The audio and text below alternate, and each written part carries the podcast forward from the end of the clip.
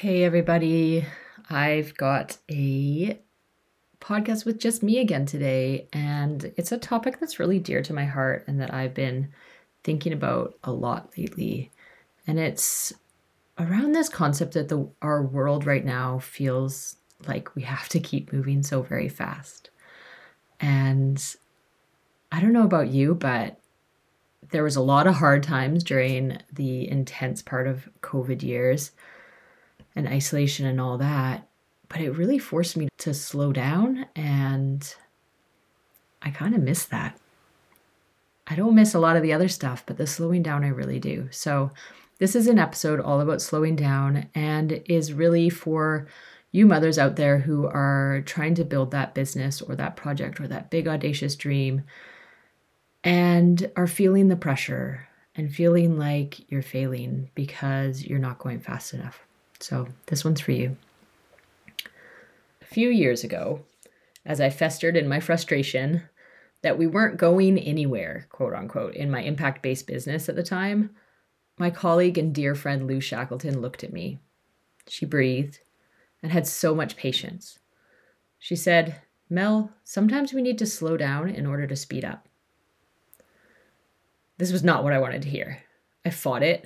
That's nonsense, is what I thought. And at the time, I really, really did just not want to hear this. I wanted to feel like I was achieving something. I wanted to get moving. I wanted to get something done. I wanted to feel worthy. And in our society of Canada, where I grew up, and in the UK, where I lived at the time, worthiness is definitely tied to achievement. So, what was I achieving?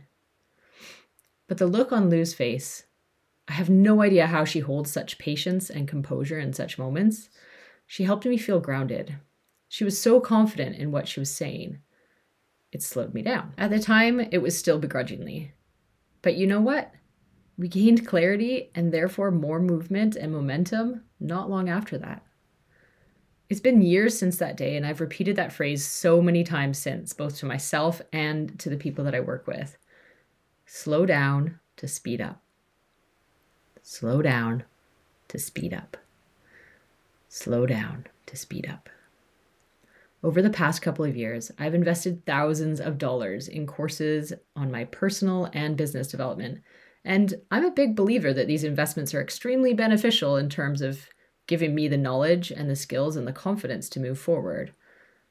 Some have been really incredible and some were a mistake, but I don't regret any of it.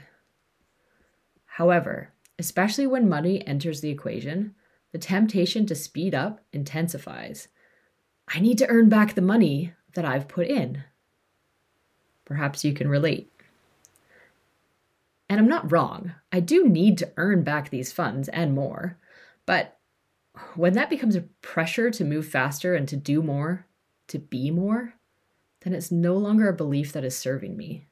Inevitably, this results in me getting flustered, frustrated. I have thoughts of not enoughness and trying to move, but standing still. It's so frustrating.